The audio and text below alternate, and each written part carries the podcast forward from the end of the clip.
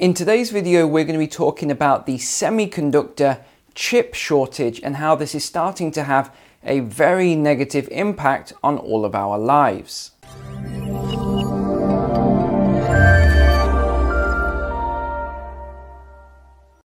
We've already covered inflation, supply chain breakdowns, staff and worker problems on previous videos.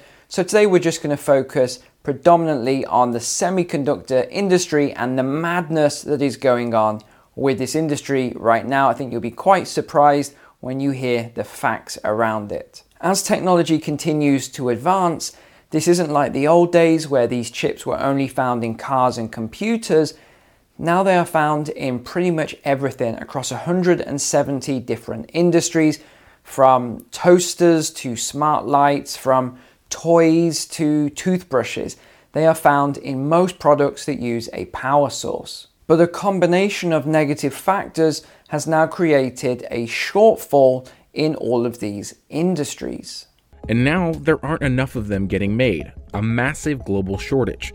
And it's getting so bad that General Motors, one of the world's largest automakers, said it could lose up to $2 billion because the semiconductor chip shortage forced it to temporarily shut down some auto manufacturing plants. So, what's causing this shortage and how's it had a knock on effect to consumers globally? Well, it's arisen from a combination of things like you can probably guess, but the biggest impact has been from workers and factories actually closing. And more staggering, the majority of these semiconductor microchips are actually made in just two factories worldwide or two companies worldwide. And as people got locked down and had to stay at home for extended periods of time, combined with extra stimulus money in the United States, a lot of people went on a spending spree, bought new appliances or upgraded their appliances bought TVs and computers and all sorts of other things from tablets to phones. Because remember, the home wasn't just a home anymore, it was now a school, it was an entertainment place, it was a workplace. So consumers had to upgrade all of these items from computers to laptops, phones, tablets, monitors, anything people might need to work at home. And of course, webcams was the other thing with a lot of online meetings. So, of course, all of this extra demand put even more pressure on an overextended industry. And last year, as the trade war between the USA and China started to ramp up, it stated here the US government placed restrictions on the Semiconductor Manufacturing International Corporation, SMIC. This is China's biggest chip manufacturer which made it harder for them to sell to companies with American ties. SMIC was added to a U.S. entity list in December, restricting access to American tech and businesses. So these restrictions force companies to go in search of new suppliers, and it states here that manufacturing plants such as the Taiwan Semiconductor Manufacturing Company Limited, TSMC, and Samsung were two of those suppliers that a lot of companies flocked to. But the problems didn't end there. You'll probably recall back in July, I did some featured pieces on the, on the channel here, some videos on the extreme weather patterns that are emerging throughout the world, not just the United States, but globally.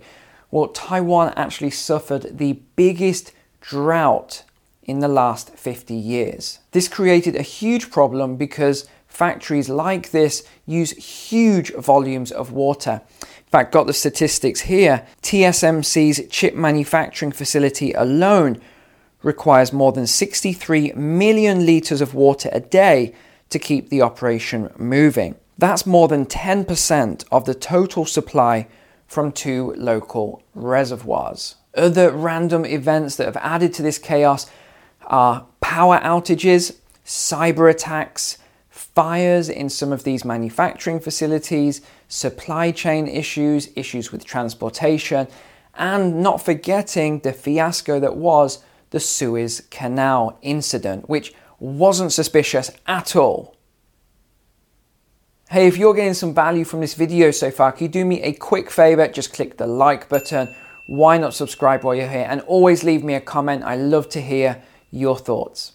Let's look at some examples now then of semiconductor chip uses. Let's begin with vehicles or cars. Vehicles use semiconductors for managing engine performance, safety features, navigation, and entertainment systems. A modern car can have anywhere from 1,500 to 3,000 chips. Just one car. Just stop and think about that for a second. 1,500 to 3,000 microchips. At the start of the pandemic, a lot of these large car manufacturers actually put on hold all of their orders of these microchips not realizing that actually there was going to be a larger demand on vehicles. And as a result of this, many car manufacturing lines actually ground to a halt. Jaguar Land Rover was forced to pause production of vehicles at its UK and Slovakian car factories. The car company Mini temporarily shut its Oxford plant. Volkswagen has built 100,000 fewer cars so far in 2021. Ford had to park thousands of unfinished vehicles at the Kentucky Speedway, waiting on chips to finish assembling the cars. It's estimated in the USA this year that car manufacturers will produce 1 million cars less than they usually do. For UK car makers, 311,000 fewer models have come off production lines in the first half of 2021. That's almost 40% down on the 10 year average and a loss of more than 8.5 billion pounds to the UK car industry. Rental car companies are also feeling the pain at the moment. Hertz and Enterprise, for example, which usually buy brand new cars straight from the manufacturer, uh, rent them out for a while or hire them out for a while, and then sell them later on, have actually resorted to buying used cars at auctions. Again, one of the reasons that we've been seeing increased prices over last year 50% increases on used cars in the USA, 20% in the UK. Let's move on to domestic appliances now, then. Refrigerators, clothes dryers, cookers, TVs, laptops, even smart kettles and smart toasters have all been hit, resulting in long backlogs. Well, if you are having a hard time finding a new refrigerator, washer, or dryer, you're not alone. Unprecedented demand and shutdowns are causing a nationwide shortage of appliances. And while most retailers are still able to get hold of these sort of appliances, what you won't notice is that they've had to replace some of the higher end brands and higher quality models with inferior and less high quality products now, often with less technology inside. Many people won't have noticed this because retailers have simply removed the higher end products and brands from their website or storefronts. And for those people who have even been going in and seeing the higher end products, you'll often be told there is a wait on that product. Gaming consoles, phones, general tech. The pandemic again led to this increase in demand on gaming. The gaming sector actually boomed during the pandemic adding more pressure to the supply chain yet again. And Sony says that supply shortages of PlayStation 5 console will last into 2022, while Microsoft expected shortages of the Xbox Series X and Series S to last until at least late 2021. Computer giant Apple says the chip shortage is already hurting sales of iPads and Mac computers and will soon impact iPhone production as well. Even Elon Musk recently stated that the chip shortage meant Tesla would only be able to manufacture about 50% of the amount of Tesla Powerwall home batteries that it will have demand for. Imagine that you have all this demand and you can only supply 50% of it. So how does this all affect you then? What you know, what do you need to know?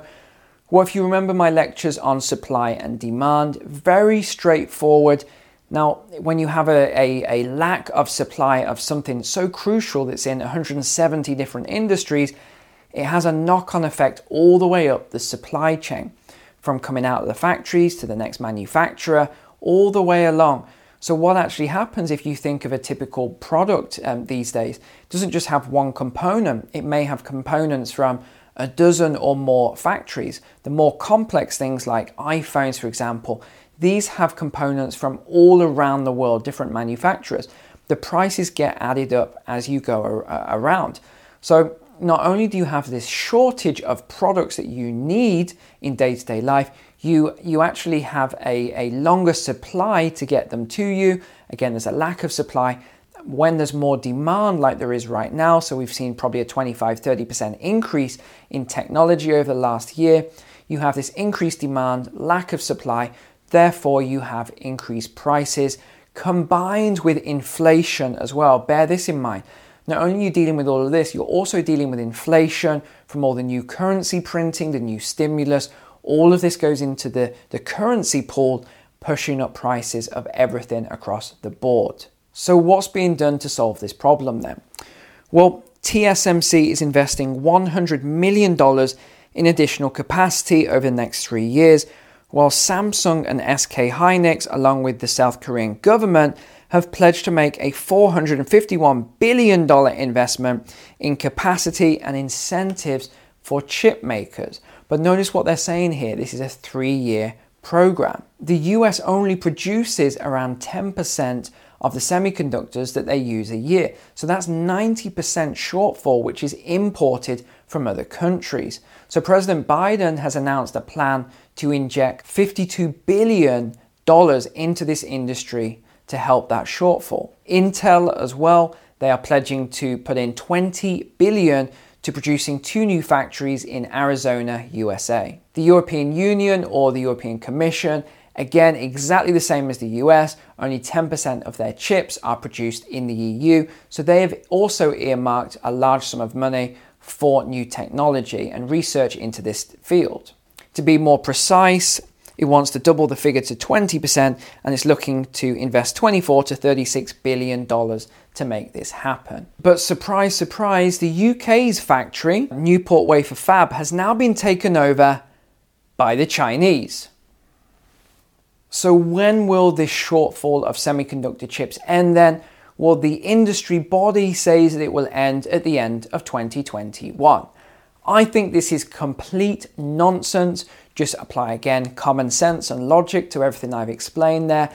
If they're not going to be adding this investment for up to three years and it takes two and a half years to bring a new factory online, how is this going to end at the end of 2021 when you've already got this huge backlog and an increase on demand with the cyber attacks, the worker shortages, the breakdown in supply chains, the Suez Canal business, and, and all this other nonsense going on. There's just no way. I don't believe a word of this that is going to end in 2021. Personally, I think it's going to be more likely 2023 to 2024 when the supply sort of um, equalizes. Again, as I always say, the solution to most of our problems right now is to bring these high tech industries back to our home nations, be more self reliant, give more jobs to our own workers, and this will start to equalize a lot of these pressures. It only takes some sort of um, a conflict or a disagreement with some of the, the countries in the East, and the West will be completely cut off and in a very precarious position with not having these microchips. Thank you so much for watching today. Really appreciate it. Please click the like button. Subscribe if you haven't already. Leave me a comment. What do you think of this whole crisis? But until next time, take care. God bless.